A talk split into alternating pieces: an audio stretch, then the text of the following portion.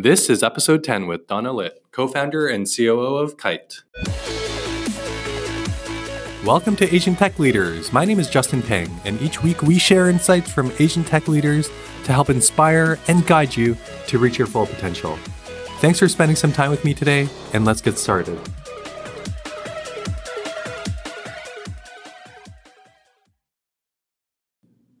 Donna Litt is a co founder and COO at Kite, a B2B AI platform that serves as an intelligent sales coach. Before Kite, Donna co founded Tribe HR, which was acquired by NetSuite in 2013. In this episode, I talk with Donna about her experience growing up in a mixed race household, how her background in archaeology led to a career in technology, and what drove her to writing and publishing her first novel last year. Hope you enjoyed the episode, and let's get started. Cool. Thanks, Donna. Thanks for coming here today. Uh, really excited for our chat. Um, Thank you. And I think, you know, one of the things that I was fascinated by when just uh, looking up more about your background is the fact that you published your first novel last year. Yes, yes, December 2017. December 2017. So pretty much. About, two, yeah. Two years ago. yeah. Well, actually, no, sorry, you're right. I'm getting my timelines confused. December 2018 is when we finally launched it. Yeah. And when it was ready to print, but the process itself took a lot longer.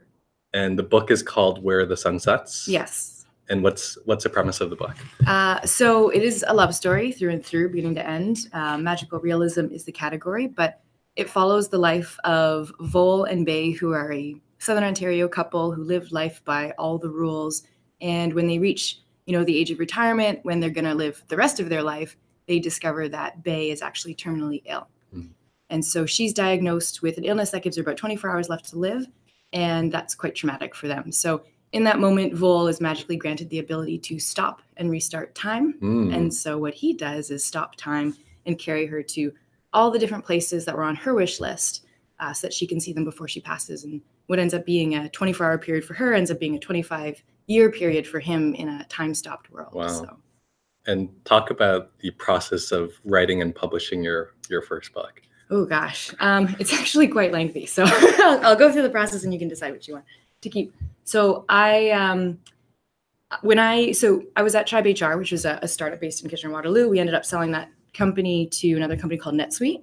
And a year after working there, I decided that um, I really wanted to take the opportunity to pursue something I was more interested in and big company was very different for me than small company. So there was a learning curve there, and I decided that you know wasn't necessarily the best fit, but then also you don't really get the opportunity to be on the other side of an exit mm-hmm. very often. So seize that moment to leave and pursue creative writing, but specifically in young young adult fiction. So I wanted to write a story for my niece and my nieces who live in Vancouver. And it's actually when I think about it, it's a little brainwashy because what I wanted to do was create this world for them where it had this kind of backbone of a narrative and then write small children's stories that that complemented it mm. so that as they grew up me being in ontario i could give them something magical far away because i don't get to see them as much as i want to so i left to do that and wrote my first novel which was mid-grade which is you can think about grade four like mm. nine year old ten year olds reading it and the first draft was 140,000 words. Wow. And to put that into context, The Hobbit is about 90,000 words. So no grade four child is going to read a book of that length. So um, I realized really quickly. It, I mean, I loved the story, I loved writing it, but it wasn't the the thing that I wanted to move forward with publication. And and in that process, uh, what I learned is, you know, coming from startup tech land, you take a very there's a very, very privileged approach to building product. Mm. You have a lot of access. There's a lot of assumptions in building relationships and getting feedback from users. And so, a lot of what I had learned from a product perspective, I applied to writing. And the actual act of creating that story was very much a product building process for me. So I was bolting things together. You know, I'd never written something like that before. And I learned a lot in that process. And by the time I'd come out the other side, I definitely did what they say you should never do, which is pitch it immediately to authors or to literary agents rather. You write a query letter and you sit and you wait for feedback and, and you, you know, you don't wait for someone to land in your lap. You mm. go seek them, but you don't do it prematurely. And I definitely did it prematurely. So that full cycle, um, once I'd finished that manuscript and I started shopping it around, I very quickly learned that it was very immature and needed a lot of work. Mm. But by that point, I decided I wanted to learn differently. I didn't want to go back and revise that manuscript uh, to the point of publication. I wanted to apply my learning to a new manuscript. So Mm. I did that because it's just how I learn. You build a house to learn how a house is built. Yeah. Um, I so I wrote in that period of time five different manuscripts to learn Wow. what my voice was and what I could write and what made sense, and everything from you know a, a novella, a thirty thousand word novella, all the way through to kind of a full.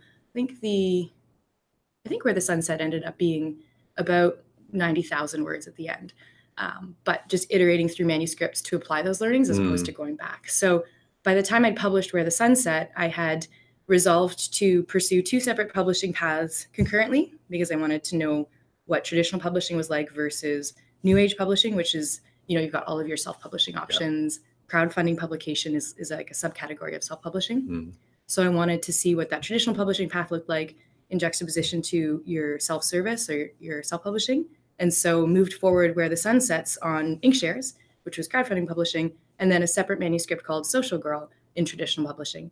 And I just wanted to benchmark what that process was like. Um, Social Girl is still a thing sitting in my on my desktop. I have a bunch of revisions I need to make. Probably never going to make them because it's not a story that I love anymore. And I Mm. think that's just a practice of how I how I created it and evolved past it. But where the sun sets, I did stay in love with, and I did ultimately get it published. So So long in, journey. in total, you created around five manuscripts, yes, and that was over the course of like two to three years. two and a half years. Yeah. What's what's a process like for you in in terms of like daily writing? What routines or habits did you set up? Did you Yeah. have more of a structured uh, schedule, or was it much more fluid? a very very structured Mm. uh, in the sense that I needed to. I, I came from a world where you you know you put in minimum of ten hours, upwards of twenty four just to get Mhm. something out the door. And so if I wasn't sitting with my bum in the chair for a ten hour workday, I was inadequate, Mm. for better or for worse. And you learn a lot in that journey in and of itself. And my partner, who is also in tech, he runs his own company as well. He was out the door super early, back later in the evening, and and so we kind of just set this expectation with each other that it would just be life as usual. We would put in the same amount of Yeah. time. So I would wake up, you know, make coffee, sit on my computer, my chair, and and just write for the full day. And I mean, sometimes I would get up and walk around, and sometimes, and I mean, I'd walk the dog, which is great.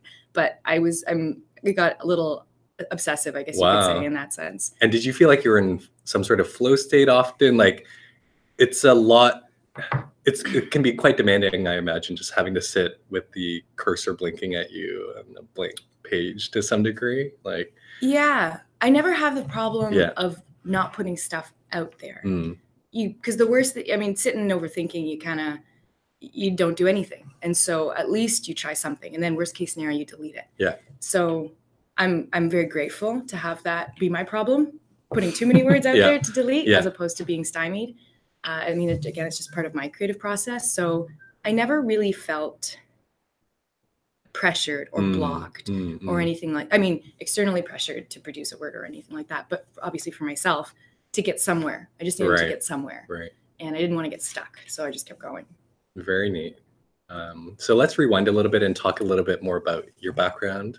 Um, can you just share a little bit more about where you're from um, and the background of your parents? yeah yeah absolutely so i grew up outside of a small town in southern ontario uh, in the countryside. So Whitchurch Stouffville is where i ended up growing up. And i was born here in toronto. My dad came from hong kong um, just when he was in his early 20s he met my mom in toronto at a library and she she worked there. She's always been you know a lover a, a bibliophile loves books Mm. knowledge hoarder. And he pretended he didn't speak english and so by pretending he didn't speak english he got free lessons from this like nerdy woman and it worked out really well because he came for school originally was delivering pizzas on the side met a woman they fell in love got married and then he quit school um, to eventually raise a family Mm, uh, which happened in relatively short order. She was young. They met when she was 17. He would have been eight years her senior. And then they got married uh, when she was 18, first child by 19. So they accelerated the first part of real life mm, very rapidly out of the gate and moved to Markham originally and then ultimately moved to Whitchurch Stouffville, which is where I grew up. And they, it was interesting because she, she has European heritage. my grandmother on her side, so her mom, is Hungarian, Roman Catholic. Uh, her father is Scottish. And from her background, she gets a lot of kind of your, your chip on the shoulder, Mm. um, blue collar, you know, European immigrant history there. And then on my dad's side, because he was he was the youngest in his family, big family, nine kids. Uh, he was a police officer in Hong Kong before he came. Decided the corruption that he saw was not something he wanted to participate in, Mm. and so left and then came to Canada. So a bit of a rebel in his own right. So the two of them, these two rebels, you know, married, young kids. Everyone tells them they're crazy. They can't get married in the Catholic church that their mom grew up with because he's Chinese, and hmm they didn't want that to happen. So they just did everything against the rules, and that carried with them Mm. from the time I was born.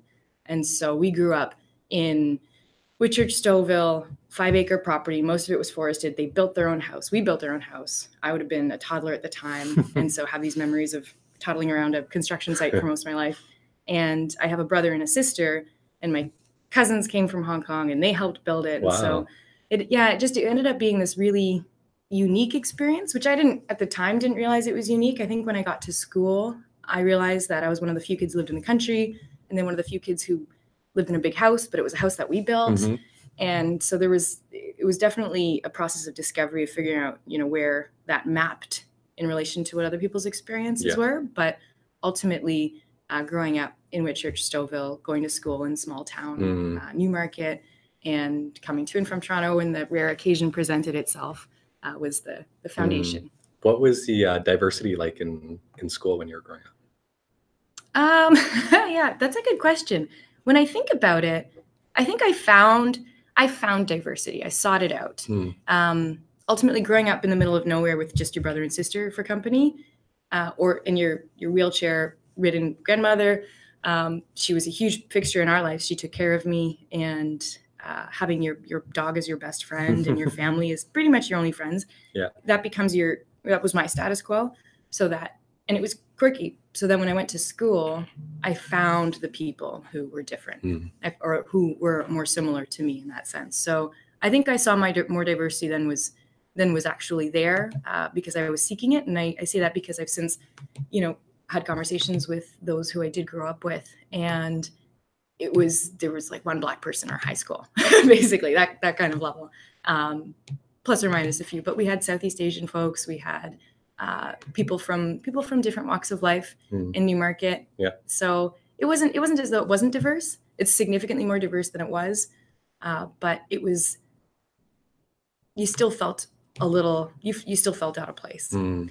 Being, I mean, admittedly, being half Asian, uh, in the sense that my father's Chinese, my mother's um, European, you get access to different communities, Yeah. and different communities reflect on you a little bit differently. So I was friends with all groups, but friends with no groups at the same Mm. time, which is why that family culture was so important growing up because they were the closest to me. And what was dinner like? Yeah, dinner was always so. My dad was the consummate chef. We always used to tease him about he should open his own restaurant. But for food, we we stuck with kind of our traditional Mm. meals: uh, beef and tomato, rice. If you don't eat your rice, you're not allowed to leave. Um, so uh, from from a culinary perspective, we grew up very uh, just traditional Chinese. Yeah. Where it became a little interesting was with my grandmother because she really liked potatoes and Brussels sprouts. And this is your grandmother on your maternal side? Yeah, okay. yeah, on my maternal side. So she grew up with a very different palate, and she also had multiple sclerosis, and so had some dietary requirements, um, which all amounted to being just deathly cooked vegetables. Mm. Is really just what she liked. But that was a very real aspect of growing up. So we had always had a bit of a blend at, throughout the week. Mhm. Dinner time was always predominantly, you know, steamed beef, all the the traditional traditional low Yeah. low uh, effort foods. But my dad is the one who took responsibility for making the meals, preparing the meals, Mm. cleaning up after, and, and making sure that everything got sorted. That was, and if heaven forbid you miss a mealtime, not allowed, not allowed. and so the food would actually be a bit of both Asian and European. It'd be a mix. yeah, yeah, yeah. yeah. Even though your dad was kind of responsible for the food. So what would happen is sometimes we so we used to sing this song. I'm uh, for like for my mom. It was awful. It made her feel so bad. And, and now I realize why. I didn't get it at the time, but we'd say, like, one of these things is not like the others. and it was her because she's like blonde hair, blue eye. Yeah, yeah. And so whenever our, we poked her enough, teased her enough, and finally she's like, okay, fine, I'm going to cook something, it would be Western. Oh, And it would be like potatoes. And then my, my grandmother would just always have a separate meal. She'd always have Great. separate dietary requirements. Good. And then I guess in terms of your upbringing, did you have any stereotypical Asian after school activities like, you know, playing an instrument or going to Chinese school? it's it's interesting. I yes and no. Because we we the the reality of our of just our upbringing and, and the way we lived is you know both my parents worked uh, full time and so we and we lived off in the middle of nowhere which meant we bused to and from um, which really meant that my brother and my sister and i just spent a ton of time together and at different points in our lives because of just the age range between us it's four years between the eldest and the middle, and then three years between the middle and, and the youngest, seven years altogether between the eldest and the, and the youngest. Because of that, we all interacted with different um, activities at different points in our lives. And so by the time I came around as the youngest, most of the norms had already been dashed. And so for my brother and my sister, they were my sister was in Kumon. She they were both in air cadets, military Mm. um, style activities, and for me, when the time came to go to Chinese school, um, I thrashed about and I refused to take the lessons. And I remember this very painful moment with my dad because I would I'd become the um, the quintessential sneak, and I used to. I, and ultimately, long story short, I remember this conversation with my dad where he was like, "Why don't you want to take it?" And, and I made this big deal. I was pretended. I was like, "Oh, you know, it's it's not that it's too hard." He's like, "Are you sure? Is that what it is?" I was like, "No, that's not it." And ultimately, I had to say that it's because I thought the language was language was ugly, and that I just didn't want to learn such an ugly language, which was complete BS. I just didn't. I had a thing with commitment. and Yeah. didn't want to go to the classes, and it was I hated having to go there. Um, so I remember coming down hard, and that was pretty pretty devastating for, for him. And I didn't again, I didn't realize it at the time, but I we were I was extremely fortunate with my parents because, and I realize this now, they there was a lot of traditional elements that my dad Mhm. brought with him, but because he was a rebel, because he himself broke the mold, and my mother, my mother as well, she is she to this day has a has a chip on her shoulder, and it's one of her greatest strengths Mm. um, because that's the case, they grew. We grew up on the mantra of "you stick to the plan till the plan changes." Mm. And why would you ever do something someone else has done when you can do it yourself? And why would you ever work for someone else when Mm. you can work for yourself? And you know, we had one rule growing up, and that was just do what you need to do. Just do it together. The three of you figure it out. Do it together. That's it. There was nothing else that we needed to abide by with Yeah. such rigor. And so because that was the case if if we had ideas that were a little bit different or contrary to what they had in store it was at times a volatile conversation but it was always a conversation because they themselves were atypical Mm. Were there any times when you and your siblings ganged up on your parents to be like, well, we all agree that we want to eat candy for dinner, so that's what's going to happen? yeah um ki- sort of you know we actually so i i work with my brother to this day Mm. so at kite we co-found we co-founded it together with one other long-term friend um and you know i think that probably speaks more to our childhood dynamic than anything else and my sister works with us now as well Mm. and we just always we always got along and so it was kind of always like that because my parents would come down on something we'd be like okay parents you think that we're Yeah. going to confer over here and we're going to come back with a different strategy Mm. and so we did all work together and uh, to fight those kinds of fights but our relationships with each of our parents was very different my, my brother's being the eldest he Right. did have a more confrontational relationship by the time i came around i was the youngest Yeah. Your siblings broke the mold. they broke the mold and, and you get to be you know the delightful favorite young That's one great. Mhm. And you're kind of talking about the importance of plans in terms of uh, how your parents were raising you. How did you figure out and plan for what you wanted to do, um, even in university yeah and, and your career eventually? Yeah. So uh, again, it- this is you know in hindsight very fortunate to have had this mentality in a household so young. My folks never pretended that university would be the be all and end all. Mm, They never said you go to university to get a job or to get the job you want. mm, It was you go to university to learn the skills that you're going to apply in life to figure out what you like and what you don't like. mm, And because that was the case, university was always you have to go, you have no choice, Yeah. but you choose what you want to do because then you're going to learn the skills that you then apply uh, subsequently. So there was never a mandate to choose one thing over the other. There were strong recommendations to go into your traditional. I mean, everybody wants an engineer Yeah. in their household, but there was nothing forced. And so by the time I got to high school and was choosing what I really liked, you know, I put together a plan. I was like, one day I'll be a lawyer, and so I'm going to take philosophy, and I'm going to take, you know, all these things, and that'll amount to it. And they were like, okay, cool, you've you've got something excellent. And then I was like, oh well, maybe not that. And they were like, okay, just just go and recognize that what you do has nothing to do with what you're studying. Hmm. And I'm very grateful for that because, I mean, in my case, that made a lot of sense because I was looking at the arts and what career results is always questionable. Yeah.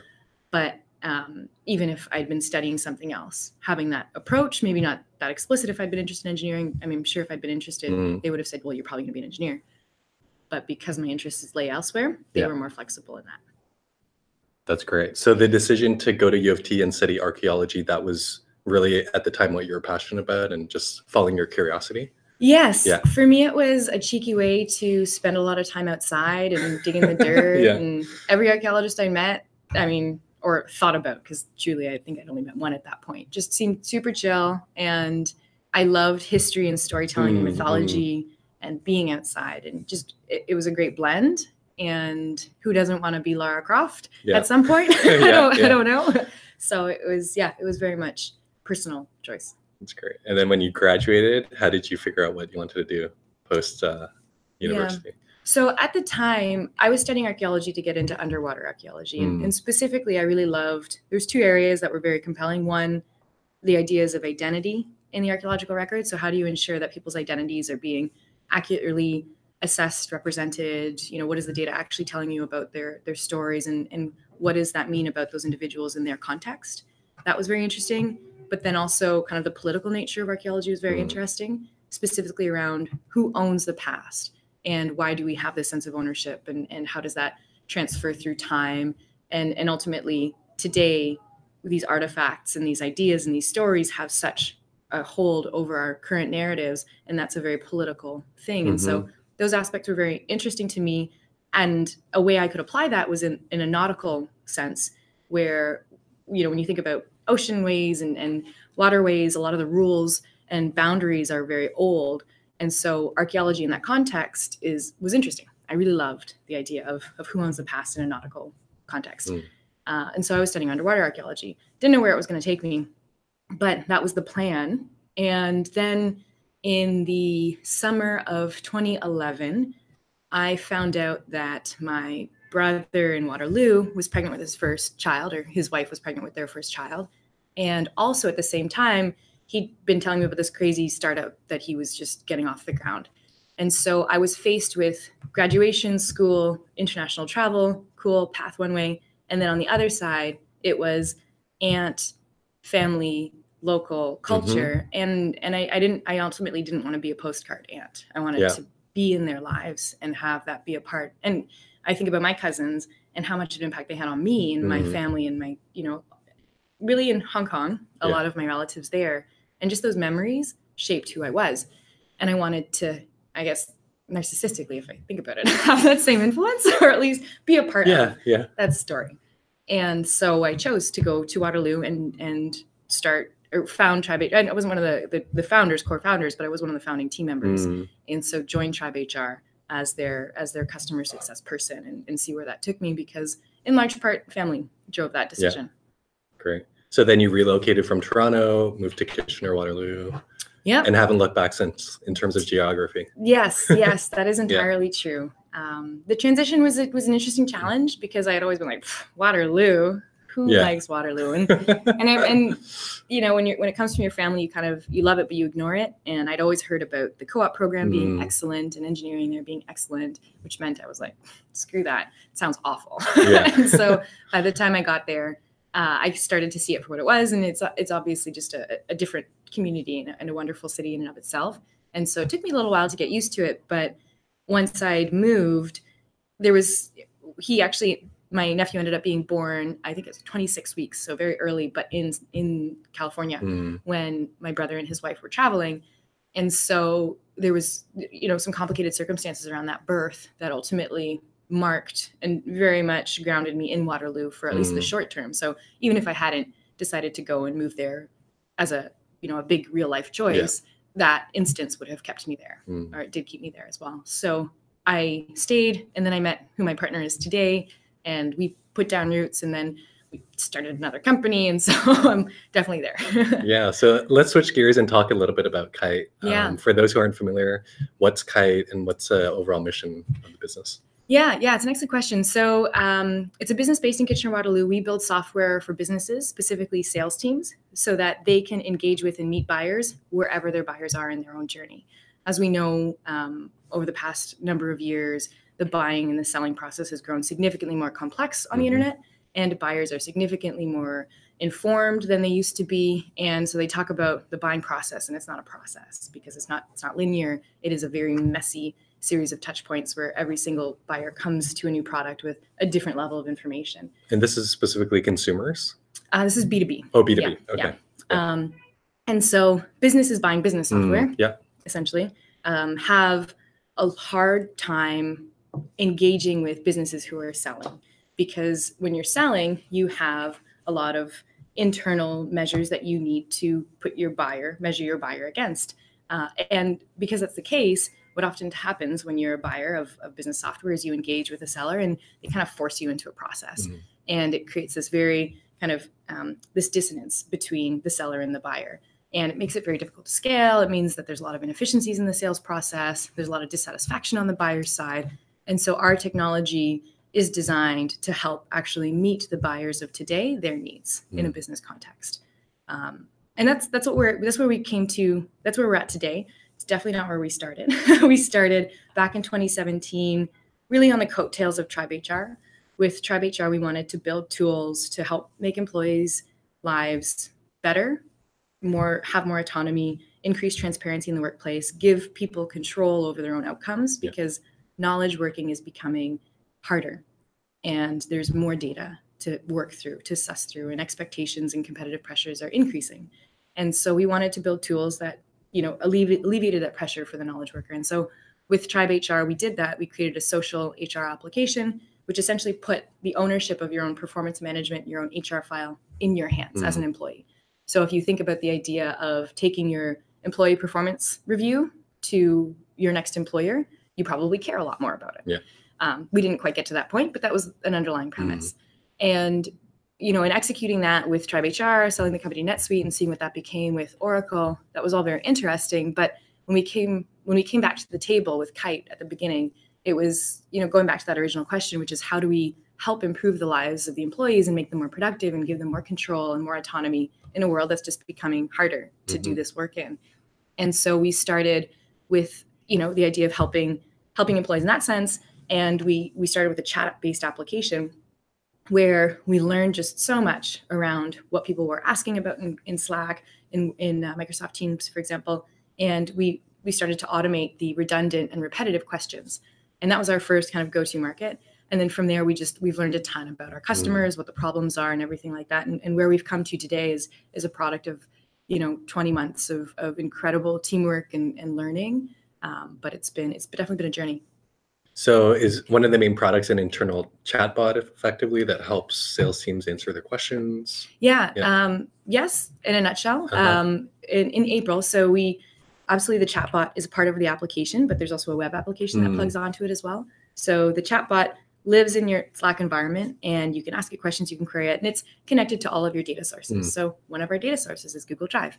Uh, one of our data sources is Confluence. One of our data sources is Dropbox, et cetera. And so it unifies the search of all of those different applications. But then the web app itself um, essentially allows you to lay out your knowledge in, in these you know very personalized and beautiful playbooks, Mm. which pull together your all of your training, your sales training, um, which might be your uh, conversational tactics, your selling strategy, et cetera.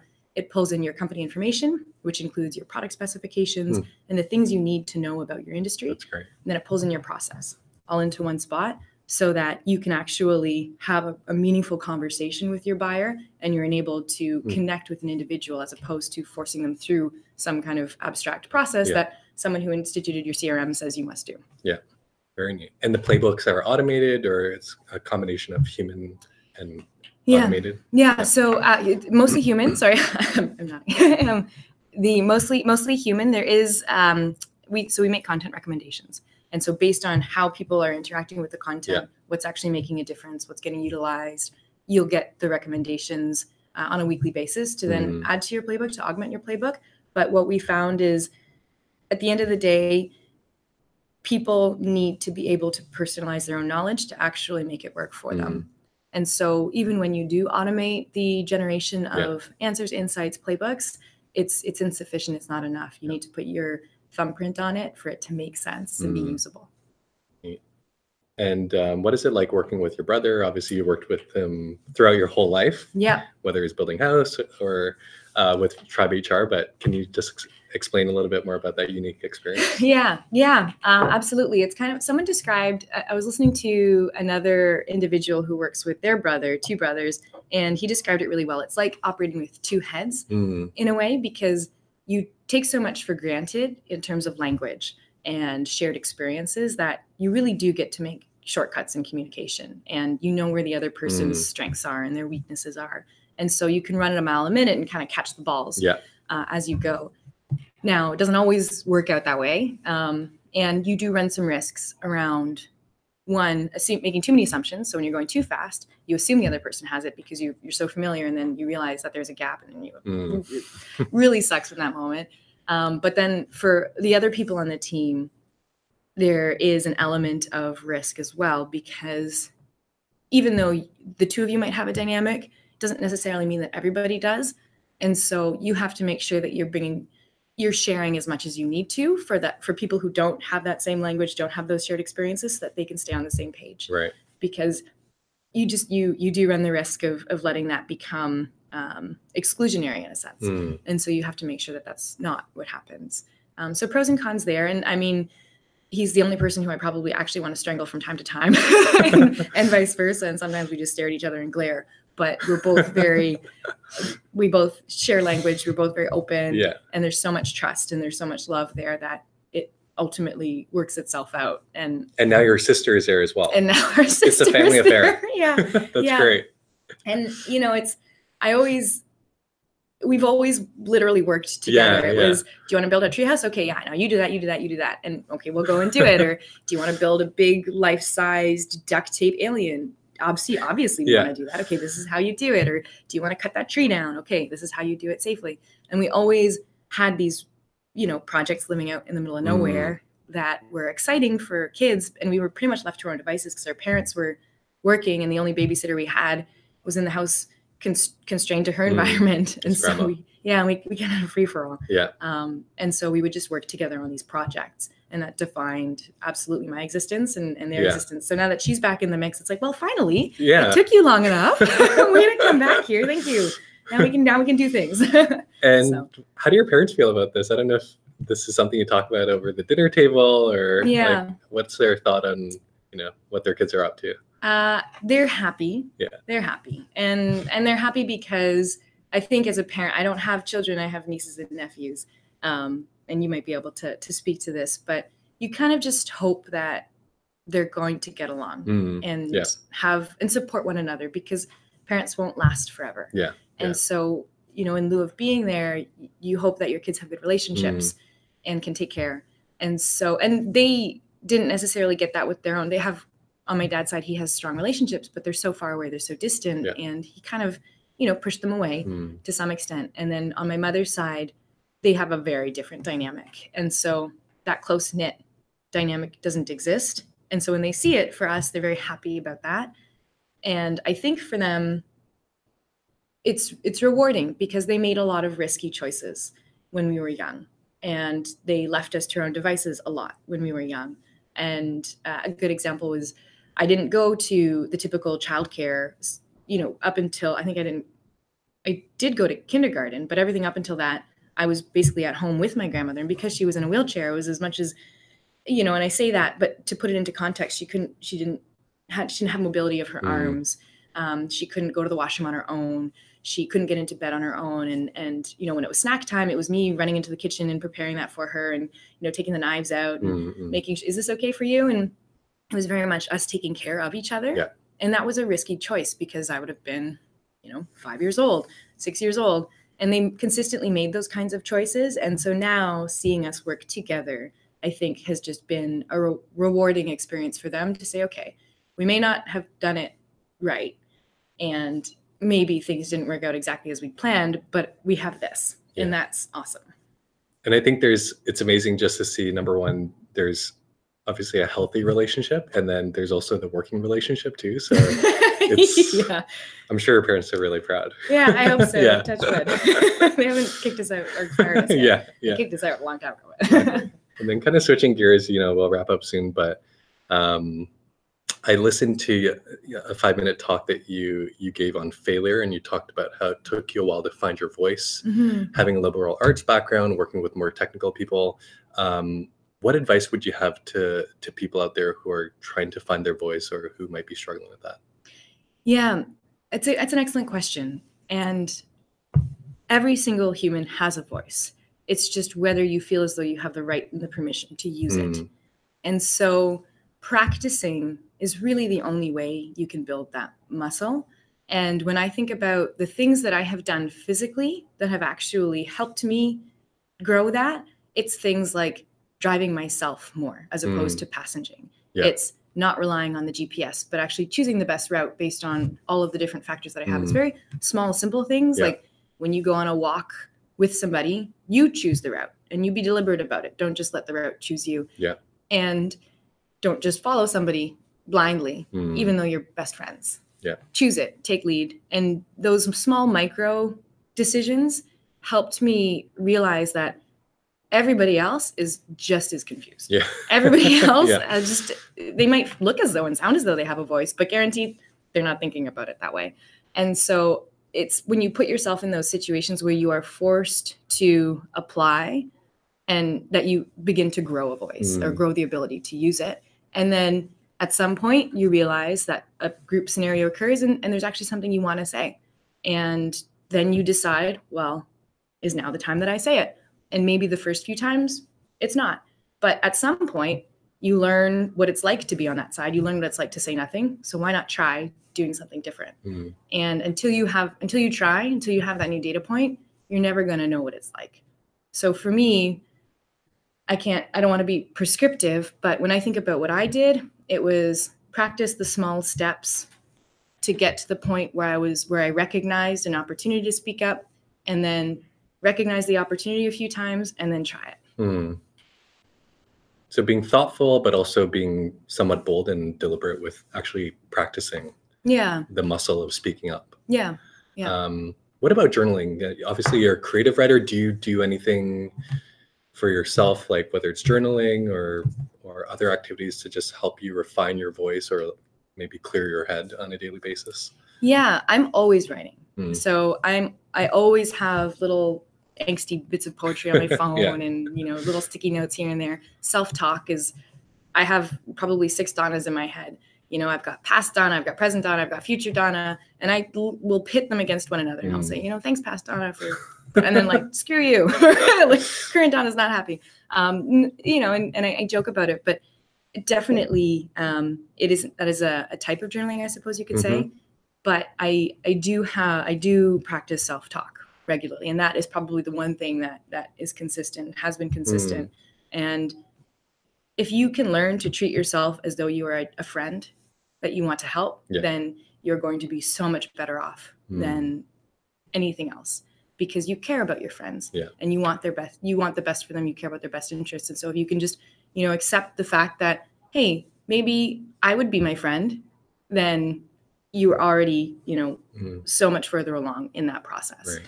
And is the self talk just like an ongoing dialogue, in, like yeah. throughout the day, Yeah. or is there like a time that you carve out to Yeah. do that? Like, what does that look like? Yeah, so it is fairly consistent. And it's Mhm. not as though I've got like a voice nattering in the back of my head. That's not it. But it's this idea of if something occurs that makes me feel, you know, frustrated or all of a sudden I'm like, why am I even doing this? Mhm. Or why does it matter? Those are the triggers for self-talk. And so my current track right now is um you, is all about fortune because I've been incredibly fortunate. I've, I've grown up in a privileged environment and, you know, whatever constraints have been applied to me, I've been able to to date overcome them. And so you know, ultimately, the things that I want, I have, and that's wonderful. So it's have what you want and want what you have. Mm. And I've been able to see things, go for them, have them, and now I focus on wanting the things that I've ha- that I do have today. And so focusing on those two aspects where it's you know not just set a goal, but then once you've achieved that goal, remind yourself that you wanted it, mm. and remind yourself that you still want it. And then if you try and you realize, oh, I don't want this anymore, then change mm. and do something different. Um, but I find that in those moments where it's it's a it's a frustrating experience or there's undue negativity, that's when that triggers that self-talk for sure. Super. And I guess on that note, do you have any aspirations to write another novel soon? And if so, mm-hmm. what would the topic be if you don't already have a manuscript? Yeah, just you know, moonlighting. Yeah. Um, absolutely. Uh, it's it is one of those things that takes, for me anyway, a lot of focus, and, mm. and that means time. Um, but I do have a wonderful idea, and and I find that there's always it's the themes that inspire me, um, and I and so I'm I'm really I'm really interested in this idea of um, how best to characterize it. So you know the relationship between Hera and Zeus. Mm-hmm. Yeah. Um, so I really love the idea that uh, the two of them have had this very tumultuous relationship over time. There's all of these myths that go to support that tumultuous relationship, and Hera's, you know, she's depicted as as being very strong and and has done a lot, but ultimately quite jealous. And, and Zeus, he's a philanderer and he does things to deliberately make her jealous. Um, but I love I love the the fact that that dynamic has persisted over long periods of time, and I I want to dig into that dynamic, but from a human lens. So. Um, the themes that I'm interested in playing with have to do with kind of the waking world, the dreaming world, and you know, what if there's a what if what if there was a world where they had to exist each of those individuals each of those god figures had to exist in different realities mm. in different realms so maybe maybe the reason those those dynamics exist between them is because they are prevented from existing in the same plane mm. and so all of the stories that we hear to date are the manifestation of them being permanently divided and ultimately only able to interact between human figures and so the way that plays out in the human figures is in jealousy and these very mm-hmm. very um, kind of mundane emotions yeah. but it's because these god figures are actually acting out their own stories in these two different planes, and humanity is the only place where they can interact. So I love those ideas. I don't know if they'll go anywhere. I mean, at some find, point they'll go somewhere. I, are, you, are you actually finding time to actually do creative writing? Uh, yeah, yeah. From time to time, yeah. I'll throw thoughts down, uh, but it's always in piecemeal form. Yeah. And at cool. some point, I'll assemble a thing. Yeah. But... Your next sabbatical. Yeah, yeah, that's exactly. Okay, come on, Kate. cool. Thanks so much. And I guess last question is, if people want to find you on the internet, are yes. you on social media at all, or how do you recommend folks uh, stay connected to you? Yeah, yes, this is very indicative of my current state. I would say LinkedIn. Yeah. um, because that's where I'm most active yeah. currently. Uh, in the past, I blogged a lot. I mm. have t- t- turned most of my writing inward as opposed mm. to mm-hmm. outwards. So um, that, for the for the most part, is where I am living on the internet. Cool. Thanks so much for joining. Thank Thanks, you. Donna. Hope you enjoyed this episode of Asian Tech Leaders.